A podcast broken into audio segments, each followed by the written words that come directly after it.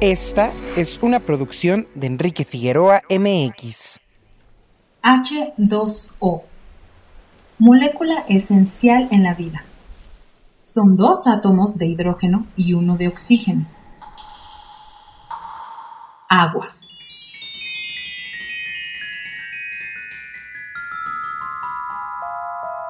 El primer día de vida de las personas en el mundo de Marina era igual de doloroso para todos pues una afilada y fleíble aguja atravesaba su piel y se integraba sus venas de manera permanente, dejando a la gente esposada a una bolsa que contenía una fórmula viscosa llamada trofe, la cual los nutría e hidrataba hasta el día de su muerte.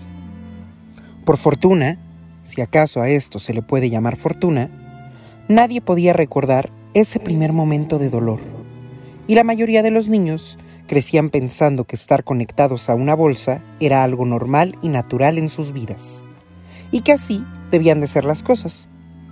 En el mundo de Marina, el agua potable y de libre acceso simplemente ya no existía. La poca agua que queda en la tierra es racionada y custodiada por el ejército. Ellos la mantienen congelada en contenedores gigantescos, y el único uso que se le da es para producir nuestro trofe. Mi librero acaba de susurrar un fragmento de H2O, una historia creada por Enrique Adonis. En este nuevo episodio la protagonista será Glu Glu, el agua. Bienvenidos sean, soy Luz Elvira y están escuchando El librero de Elvira. Hay libros que te hacen fantasear, soñar y aprender. Otros que te apasionan, te asustan o te sorprenden Incluso hay algunos que se han vuelto realidad. Y sí, con los libros también se puede chismear. El librero de Elvira, el universo de la literatura y sus historias curiosas, un podcast que va más allá de los libros. ¿Cómo sería la vida si un día llegáramos a contaminar todo el agua de la Tierra? ¿Qué sería de las plantas, los animales y los humanos? Marina lo sabe muy bien, pues ha crecido en un mundo donde no puede beber agua. Descubre cómo su padre, el doctor Escamandro, al querer darle otra oportunidad al planeta, encontró la solución a este problema ambiental y las consecuencias que esto trajo consigo. Pues bien, de esto va a tratar H2O, este episodio. ¿Se imaginan? Vamos a escuchar un poquito la voz del autor, Enrique Adonis. También vamos a platicar sobre la misma historia. Marina es la protagonista, es una jovencita, su papá es científico y él está tratando de buscar una solución para rescatar lo que queda del agua, que ya está como contaminada, ya está muy tóxica, y entonces está buscando una solución. ¿Se pueden imaginar? Bueno, pues antes de todo, arranquemos, pero no sin antes pedirle a mi librero que nos recuerde en dónde me pueden encontrar. Librero. ¿Quieres contactarnos? Mándanos tu comentario, tu choro o tu hechizo a palabra de gmail.com. Bien, pues se encuentra conmigo aquí el autor de H2O, Enrique Adonis. Les platico un poquito de él antes de entrar en materia. Bueno, yo lo conocí en la carrera cuando estudiábamos letras clásicas en la Facultad de Filosofía y Letras de la UNAM. Fue un gran compañero y amigo. Entonces le cedo la palabra a mi buen amigo Enrique Adonis. Hola, hola, muchas gracias Luz, muchas gracias a los que nos están escuchando. Buenos días, tardes, noches, depende de la hora en la que decidan poner este programa. Y me presento rápidamente, soy Enrique Adonis, nací en la Ciudad de México en 1984, eh, un día antes de que se muriera el santo, como referencia. Tengo debilidad por los libros, las plantas, el arte popular mexicano, las bicicletas, los tacos al pastor, la cerveza y los concursos literarios. Ya lo mencionó Luz, nos conocimos en la universidad eh, estudiando letras clásicas. Eh, adicional a eso también estudié creación literaria, y si hablamos un poquito de la trayectoria de libros, eh, pues gané el Premio Nacional al Estudiante Universitario de la Universidad de Veracruz. el premio de cuento Los Excéntricos del Lapicero Rojo y el segundo lugar del concurso de cuentos sobre alebrijes del Museo de Arte Popular. También he sido favorecido con algunas menciones honoríficas en el cuento de, en el concurso nacional de cuento Amparo Dávila y en el Beatriz Espejo, cosa que también me hace sentir muy orgulloso. Eh, la última mención honorífica que quiero mencionar tiene que ver con el libro que, que vamos a platicar hoy, que es H2O, eh, que derivó en la publicación de este bonito material. Y pues nada más. Perfecto, excelente presentación. Bienvenido Enrique, es un honor tenerte aquí. Gracias por, por decir que sí. Muy bien, pues ya lo escucharon. La verdad es que a él le encanta, le encanta escribir. Pues si pusieron bien atención, ya ha ganado varios premios y pues justamente eh, uno de los más importantes, ¿no? Fue este, con el que ganaste H2O. Pero bueno, pues platícame, ¿qué pasó? ¿Qué te motivó a escribir H2O? H2O ¿Cómo fue? Platícanos, por favor. Bueno, pues hace un montón de tiempo, eh, ahí en la, justo en la, en la universidad, eh, la UNAM lanzó una convocatoria en donde nos pedían a, los escritores en ciernes que, que habláramos sobre catástrofes. Sí, sí, para motivarnos, pues, ¿no? la mm, catástrofe que en ese momento a mí se me ocurrió tenía que ver con el agua. Em, y como la mayoría de los concursos, pues no gané. bueno. Entonces, no obstante, la yo participé con una carta, con una carta que hablaba de ese, de, lo difícil que sería vivir sin agua y, de sus consecuencias. O sea, primero fue una carta. Primero fue una carta, ah, exactamente. muy bien. Eso con eso ¿A quién, a quién, a quién, la carta a quién era? La carta lo escribió uno de los protagonistas de este libro. Ah, muy bien, eh, mucho misterio. Mucho ¿eh? misterio, exactamente. Entonces, esa carta entendí que tenía mucho potencial de desarrollo y podía convertirse en una historia más amplia. Em, pues de ahí surgió la idea de, que alrededor de esa carta yo tenía que, que decir cómo llegamos a ese momento de la carta cómo llegamos a ese momento en donde ya todo estaba arruinado. Y de ahí surgió un poquito. O sea, ya no había agua. Sí, sí había agua, eh, pero, ya era, imposible acercarse a ella. justa, tiene que ver un poco con, con, otras cosas que revisé en cuanto a que mm, los científicos dicen que el agua difícilmente se va a terminar. Exacto. Pero lo que sí puede ser un problema es la contaminación de la misma. Ok, o sea, va a haber agua, pero ya no potable, ya no va a poder ser em, disfrutable ni para nada. Para nada, ya no nos va a servir a nosotros como, como humanos, ya no va a proveer la vida que, que ahorita provee. Sí, y pues justamente esa es una de las grandes problemáticas que, que manejas en, en, este cuento, ¿no? Bueno, yo lo puse como cuento, ya vi que también puede entrar como una narrativa, ¿no? Pero ahorita dejémoslo en, en cuento para no entrar en, en detalles y elegiste agua, ¿no? ¿Por qué no elegiste, no sé, que ya no hubiera árboles? Pues es que van hilados. O sea, realmente si no hay agua... Si no hay, árboles, sí, tienes razón. Sí, ya cualquier cosa que quites de nuestro sistema, de nuestro actual modo de vivir, directamente atenta contra lo demás. Sí, van junto con pegado. Exactamente. Entonces, no sé, me imagino que el agua en su momento fue porque tenía sed de repente las inspiraciones pueden venir de ahí. Pero sé de la buena. Sé de la buena, sí. no, de, la, no de la otra, ¿no? digo también, si no hay agua, te pierdes de lo demás, ¿eh? Sí, buen punto. Oye, platícame un poquito más de, mm, de H2O. O sea, bueno, fue la historia, fue primero una carta. ¿Y tienes algún... Aquí, pues trato no de spoilear, pero luego sí se me chispotea. Pero platícame, ¿tienes algún personaje que sea tu favorito o mm, alguna parte importante de, la historia? Pues todos los personajes son favoritos. Me, disfruté mucho cuando lo hice. También tenía muy fresco todo lo que. todo el mito clásico en mi cabeza. Oh, sí, sin duda. Esto es, eh, sí, a ver, sí, mejor platícame de esto. Yo cuando lo estaba leyendo, bueno, la historia me encantó, me, me fascinó, de verdad lo tienen que leer los chavos, también, también niños. Bueno, pero más allá de hablar exacto de un personaje importante, eh, yo la verdad me clavé cuando estaba leyendo en no pude evitar recordar. Nuestras clases, nuestras clases en, la carrera, un poquito de la mitología, pero me gustaría que tú platicaras más de ello, ¿no? Porque desde luego, déjenme decirles a todos mis orejillas silvestres, es que pues los personajes tienen nombres muy importantes, muy poderosos dentro de la literatura clásica, ¿no? Sobre todo la, griega. Marina, obviamente, es el personaje de la jovencita de, las, de la que les conté. Eh, está Forcis, el doctor Escamandro, está precisamente el Trofé. Pero me gustaría que lo platicaras tú, ¿cómo ves? Sí, sí, feliz. Em, bueno, empecemos por, por Forcis.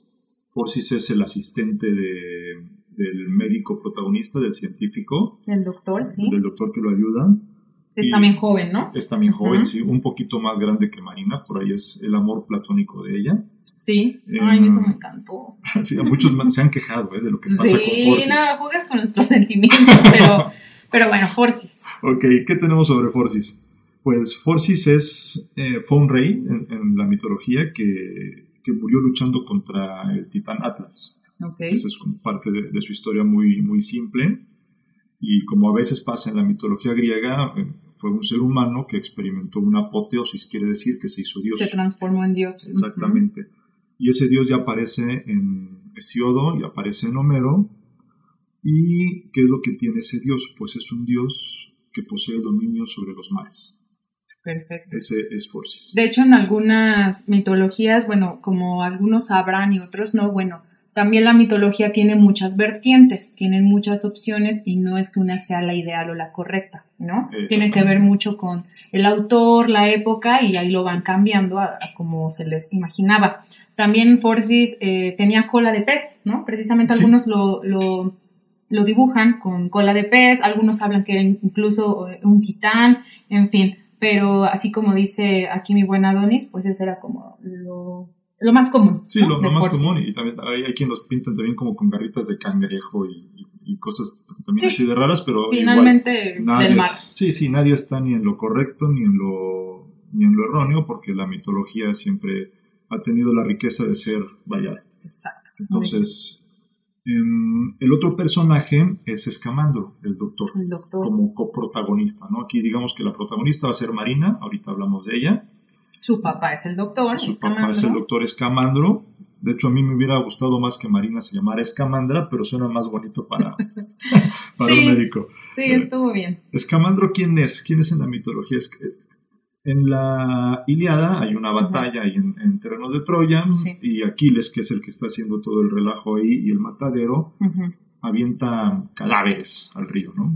Y este río, recordemos también que en la mitología griega los, em, la mayoría de los elementos naturales están asociados a una figura o una deidad, exactamente.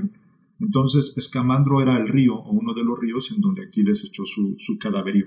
Ajá, pues Obviamente. El río se enojó. Digo, ¿a quién, le gusta que te avienten cadáveres?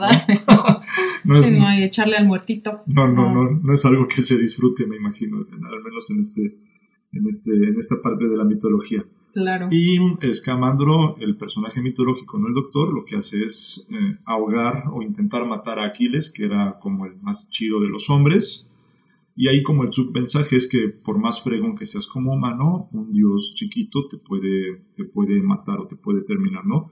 En este caso... trato de hacer justicia. Así es. Aquiles se salvó nada más porque intervinieron, tenía ahí Poseidón, pero esa ya es otra historia que, a lo mejor en algún momento revisamos en tu programa. Estaría buenísimo aquí, estaría padre. ¿Quién eres? ¿Team Aquiles? Sí, sí, sí, sí, ¿a quién le vas? ¿A quién le vas?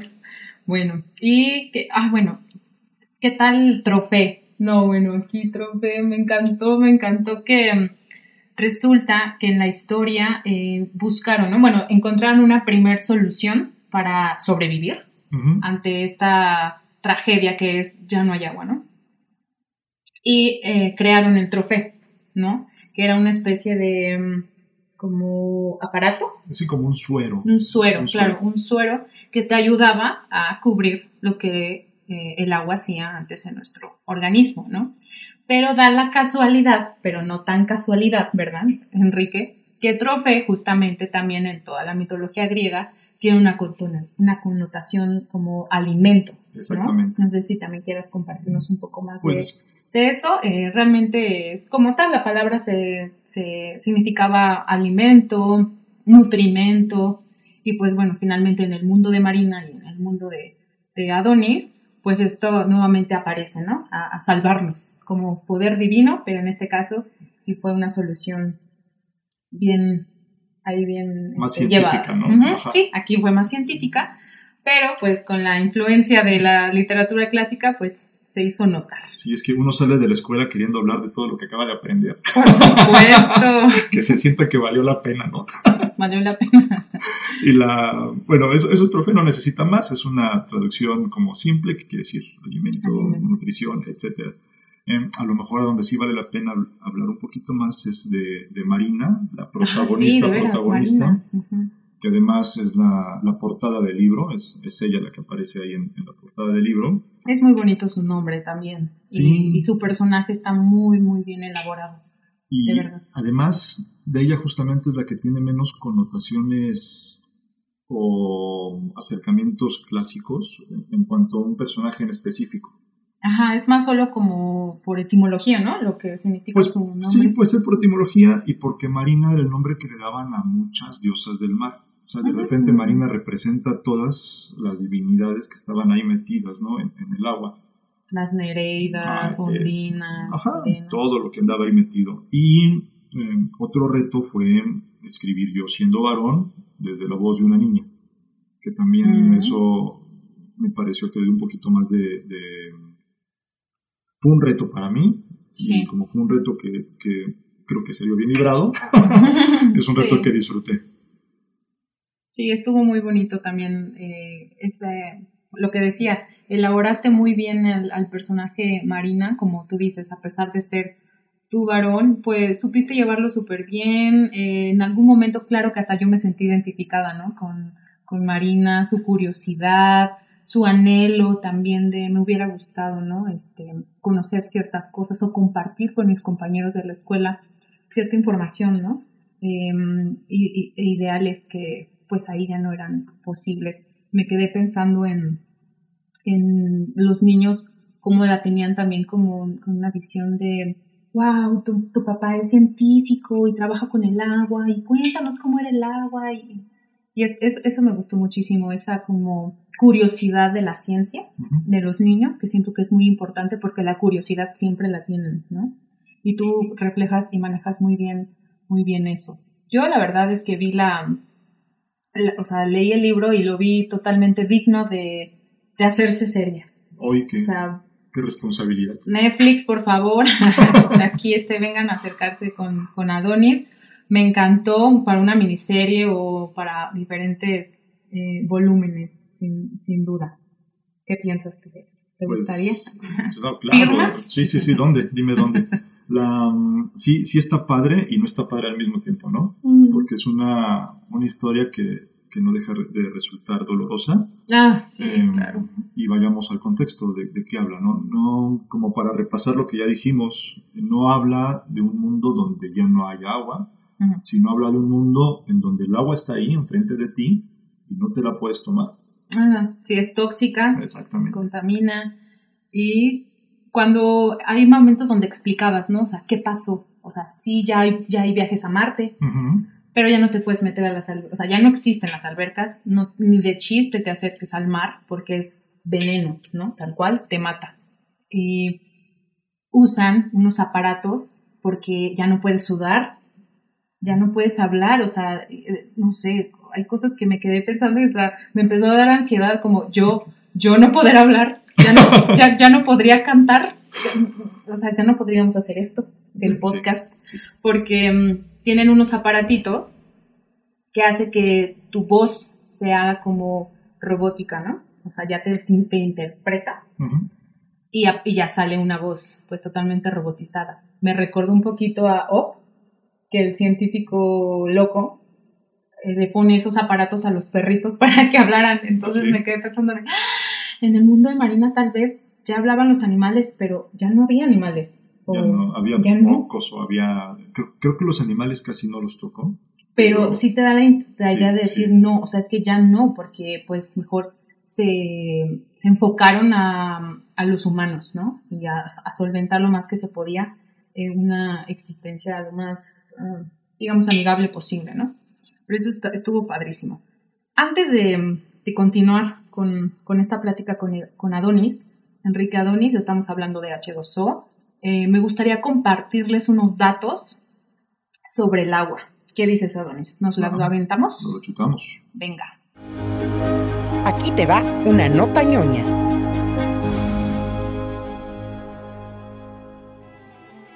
Más del 97% del agua en la Tierra es salada. Dos tercios del agua dulce está retenida en glaciares y capas de hielo polar. De lo que queda, la mayor parte está atrapada en el suelo o en acuíferos subterráneos. Eso deja disponible para la mayoría de los seres vivos una fracción mínima. El Foro Económico Mundial y otras instituciones calculan que para 2030 habrá una demanda 40% más alta que el planeta no podrá suministrar. Eso afectará a la agricultura, lo que aumentará los precios de los alimentos. El 22 de marzo se celebra el Día Mundial del Agua y justamente en esa misma fecha, en H2O, sucede algo sumamente crucial y el involucrado es el doctor Escamandro. Justo un 22 de marzo cambiará el mundo del planeta, justo en el mundo de María. Arroba palabra de Elvira y Luz en TikTok. Regresamos aquí con Enrique Adonis, con H2O, después de esta nota ñoña. Pues bueno, sigamos platicando del mundo de Marina. Ya le puse así yo, pero platícanos, Kike. Mírale, yo creo que te llegó por ahí una, nota cerebral, porque el mundo de Marina iba a ser el título original. Ah, con razón. Sí, sí, ya estaba, me acuerdo todavía que estaba terminando de, terminando de imprimirlo, sí. en el proceso esto de engargolarlo y, y demás para mandarlo al concurso y de repente el mundo de Marina no me pareció un nombre tan padre. Primero porque se parecía al mundo de Sofía, ¿no? Ah, sí, también. No, no, creo, no me pareció chido.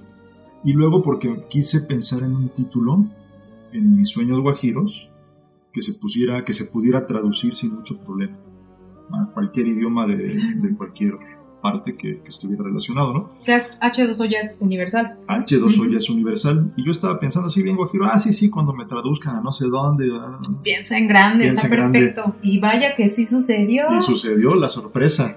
Sí. H2O en coreano. Tengo aquí en mis manos una edición en coreano. Subiré fotos, no se preocupen, lo podrán ver, saborear, observar y disfrutar como yo. Está hermoso. Déjenme decirles que también el ejemplar está bellísimo. Platícame cómo, cómo sucedió todo esto. O sea, no ganaste el premio, pero sí recibiste em, como un, tipo de premio, ¿no? Una pues, mención. platícame, platícame todo eso. este, este concurso es el, concurso Invenciones en, en, el que participé. Normalmente los concursos a veces tienen premio único y menciones honoríficas. Em, el premio único fue para un libro que se llama Perseo TS, también de un autor maravilloso. Es increíble lo que él hace y sigue haciendo. Y hubo dos menciones honoríficas, una para Ulises y los 10.000 bigotes, que, por cierto tiene su película, y otra más para H2O. Perfecto. Eh, premio, pues sí, el premio fue la, una publicación maravillosa, que es esta que tenemos aquí. Pero fíjate que hay una, hay una cosa bien chistosa. Digo, yo vine aquí por chisme, ¿eh? porque esa fue la promesa. sácalo, sácalo. Y la... Hay una cosa bien, bien que me suele pasar. Me encanta participar en concursos literarios, ¿no? Participo en 100 y gano uno a veces. y eso es lo que me gusta. Digo, no me gusta perder, me gusta ganar ese uno. Pero mm, normalmente la coincidencia es que cuando se me olvida que participé, es cuando me marca. Pasa. Ajá. Y pues metí aquí mi, mi, libro a, a, concurso con nuestras ediciones, en el concurso Invenciones, y se me olvidó. Y de repente un día me llega una llamada. Yo estaba en la oficina muy, muy tranquilo trabajando y, Hola, buenas tardes. Este, sí, ¿quién es? No, tú con la desconfianza de Chilango, ¿no? Claro, ya colgando pensando que es un banco. que me van a vender o que me van a cobrar. Este, habla Enrique Adonis. Este, sí. ¿Con quién quiere hablar? Estoy aterrado. Y Ah, sí, pues te, te habla Mauricio Volpi de Nostra Ediciones, soy el director de Nostra Ediciones. Y fíjate, yo tontamente no lo dejé acabar. Me, me dijo, ajá, sí, sí, sí, ya te imaginarás, ¿no? Eh, ya me se presentó, me dijo Nostra Ediciones, me dijo el concurso y me pongo a gritar, ¡ah, gané, gané, gané! ¡Qué Ay, padre, qué qué, padre. chido! Ya eso pensé.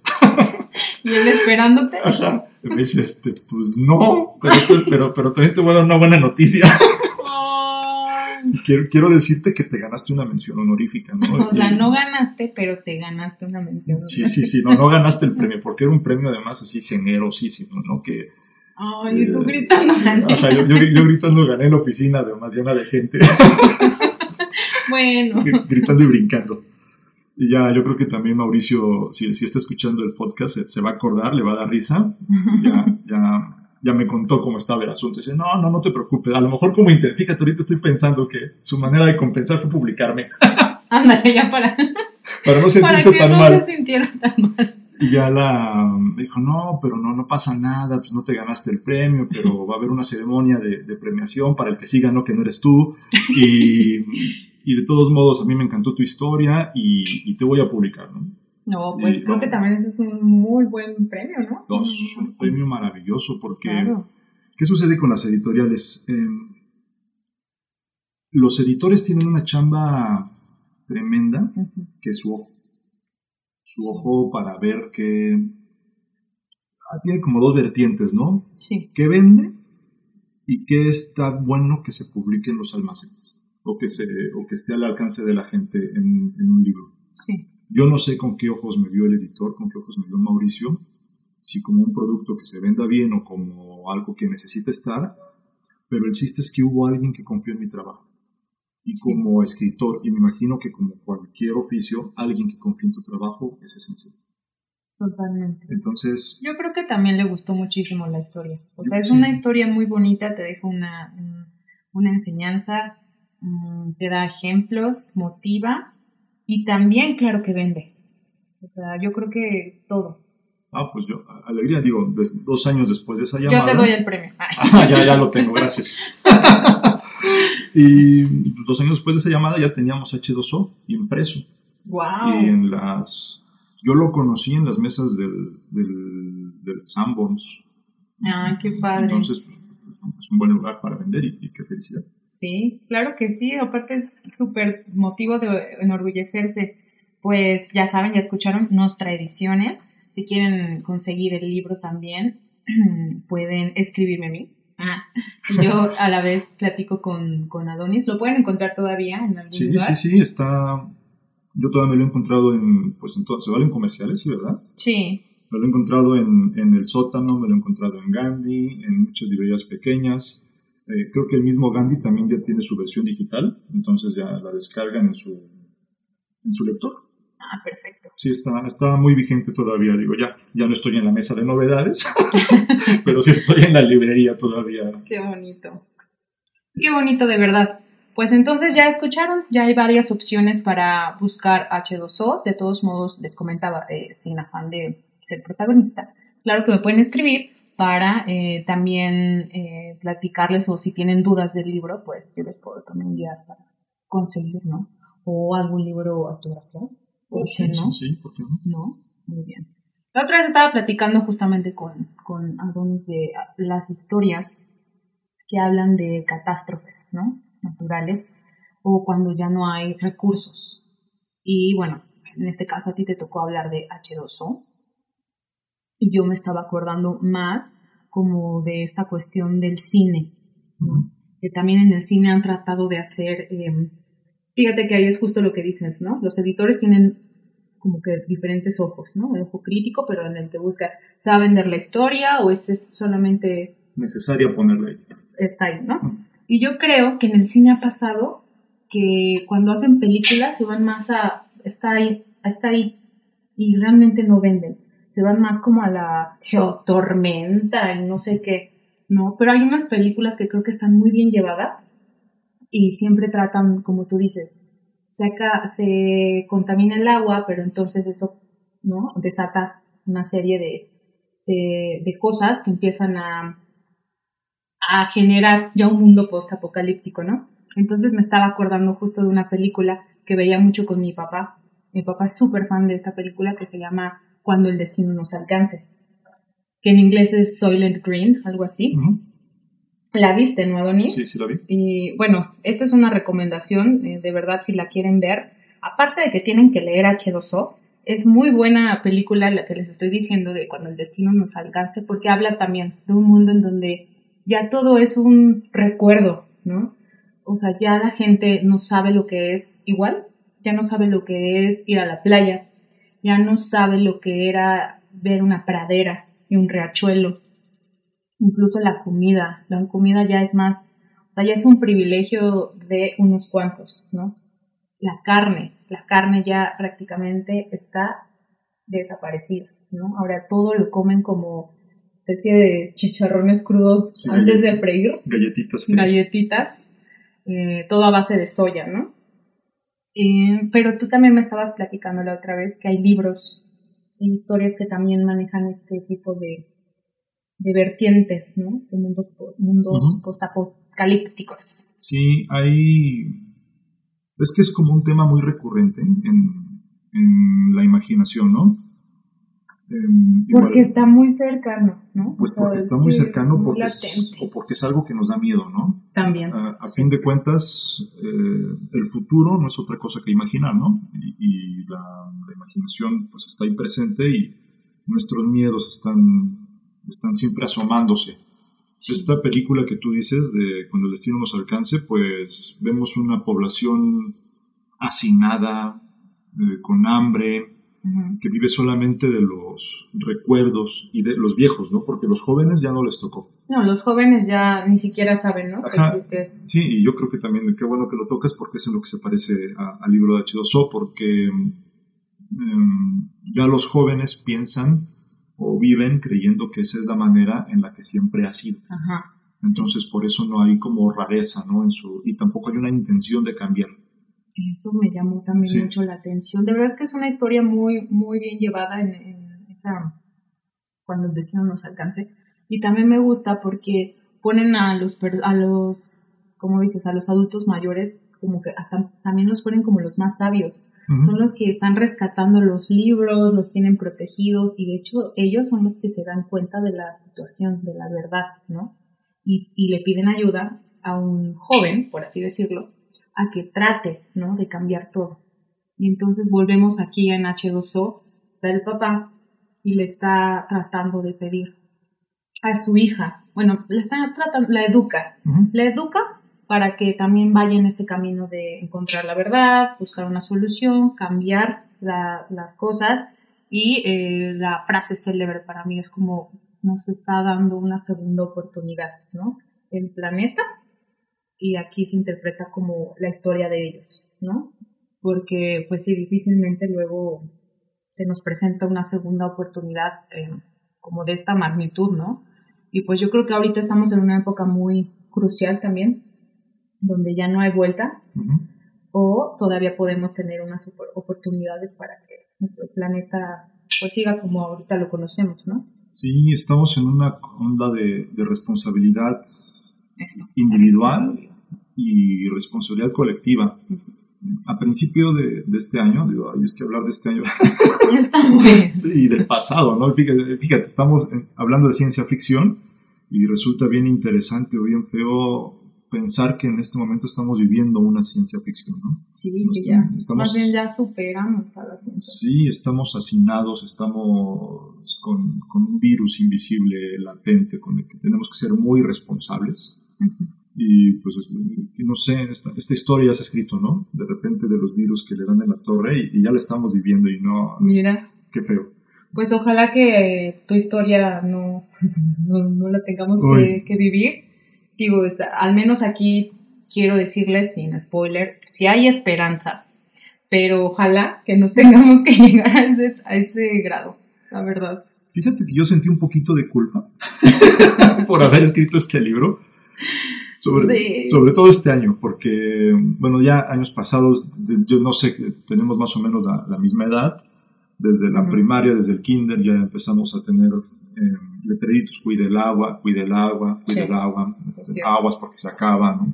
Yo recuerdo todavía que de niño me tocaba beber de la llave, ¿no? Y, y hablaban de lo absurdo que sería que alguien te vendiera eso. Y pues ahorita no se, nos, nos hace bien fácil comprar los garrafones botellita o los batones y estamos comprando agua.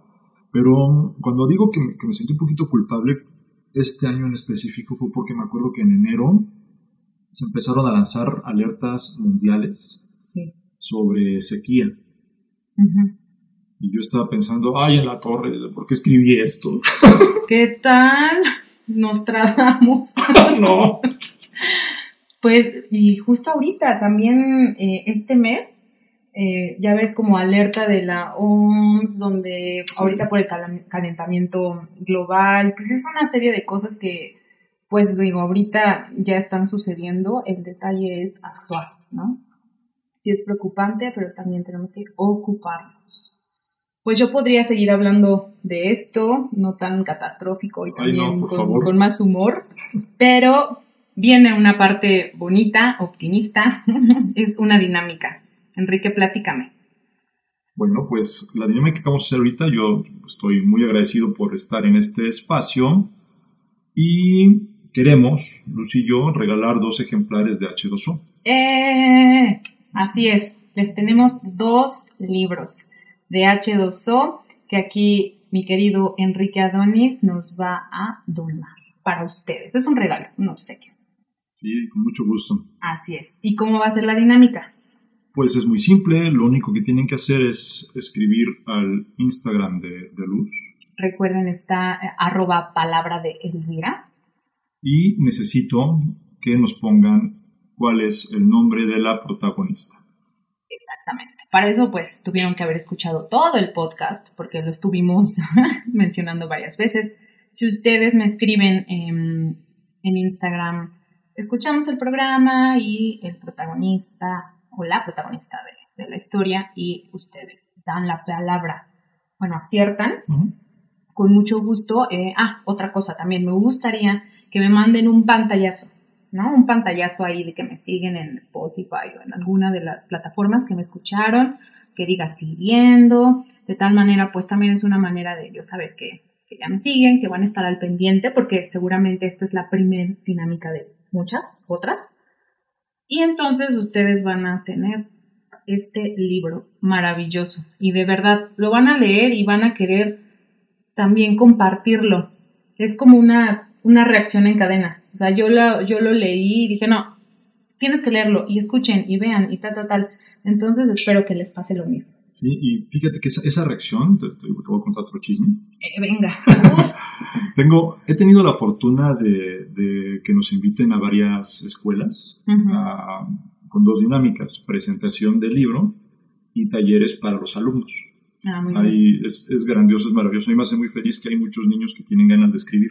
Ay, qué bonito. Y es, es padrísimo, te la pasas porque tienen unas ideas y una manera de ver el mundo que, que- que se Sí. contagia. Entonces, una vez fuimos a una, a una escuela a dar un taller y a vender el libro y pues ahí un grupito de amigos, o sea, la mayoría pudo comprar su libro, ¿no? Compró Ajá. su libro, pero hubo un grupito de amigos que, que entre todos solo pudieron comprar uno. bueno, eran niños. Era- ajá, eran niños y no, no iban como preparados para, para, para comprarlo, pero lo que vimos ese día fue maravilloso, ¿no? Porque estaban los tres niños sentados en una en un pilar, a la, a la base de un pilar, intercambiándose páginas. Entonces leía uno y leía otro. Y, eso es lo que me gusta de los libros. la- Wow. cuando todavía nos podíamos hablar así de cerquita. Sí, claro, y podían estar intercambiando hoja tras hoja Sí, sí, con mano sudada. Sí, sí, sí. Estaban los, los chavitos eh, pasándose el libro, con haciendo ese ejercicio de socialización que tiene que ver con, con. O sea, porque, Ay, con literatura. sí, bueno. porque no nada más es como la moraleja, ¿no? De no te acabes el agua porque te vas a... mo-". No, no, no. También hay una parte de gozo Sí. sobre la historia. Y esa, honestamente, más allá que, la, que el contenido eh, que haga cambiar alguna conciencia, a mí me interesa la más la parte del disfrute. Ay, qué bonito. Sí, y bueno, realmente también como pues, tienes madera de escritor, de creador, pues todo eso para ti es más que reconfortante, ¿no? Ver cómo los pequeñines se juntaron, ahorraron, bueno, ahora sí que la, la vaca. la vaca, la cooperacha, y órale, a compartir el libro. También está bien padre, ¿no? O sea, que quisieron hacer esa dinámica, qué bonito. Ay, pues muy bien, Adonis. Pues muchísimas gracias por estar aquí en esta eh, choro, en el librero de Elvira. Feliz, feliz de, que, de que me hayas invitado. Muchísimas gracias. No será la última vez. Eso, es por ser. Eso es una amenaza. Amenaza. Pues muchas gracias. Cuídate mucho. Adiós, gracias. Arroba Palabra de Elvira en Instagram. Nuestro cierre de Profundis. Marina, así como todos los niños de su era, no conocía el agua, mucho menos su sabor ni su consistencia. Ignoraba completamente la sensación de tener algo refrescante en la lengua o en la garganta. No sabía lo que era un baño tibio, ni mucho menos nadar. Sin embargo, estaba muy informada de todas estas actividades por el trabajo de su padre. Y, como entre la población en general no se hablaba mucho de eso, el hecho de que Marina fuera parte de la clase despertaba la curiosidad de muchos, incluyendo la de los profesores. Que beber agua no se vuelva un privilegio, que nuestros niños sigan disfrutando del mar, de un chapuzón en las albercas, de un regaderazo, de poder regar plantitas, de poder sudar sin ayuda de ningún artefacto inteligente, como sucede en el mundo de Marina aún podemos tener más de una oportunidad para hacer de nuestro mundo un mundo sano, puro, verde y con agua. Espero que les haya gustado mucho este episodio. Yo lo disfruté muchísimo. Soy Luz Elvira y esto fue El Librero de Elvira. Hasta la próxima. Que la magia de las letras te acompañe siempre. Que la seducción de los textos te acaricie el alma y te estimule la mente. El librero de Elvira, el universo de la literatura y sus historias curiosas. Un podcast que va más allá de los libros. Hasta la próxima. Esta fue una producción de Enrique Figueroa MX.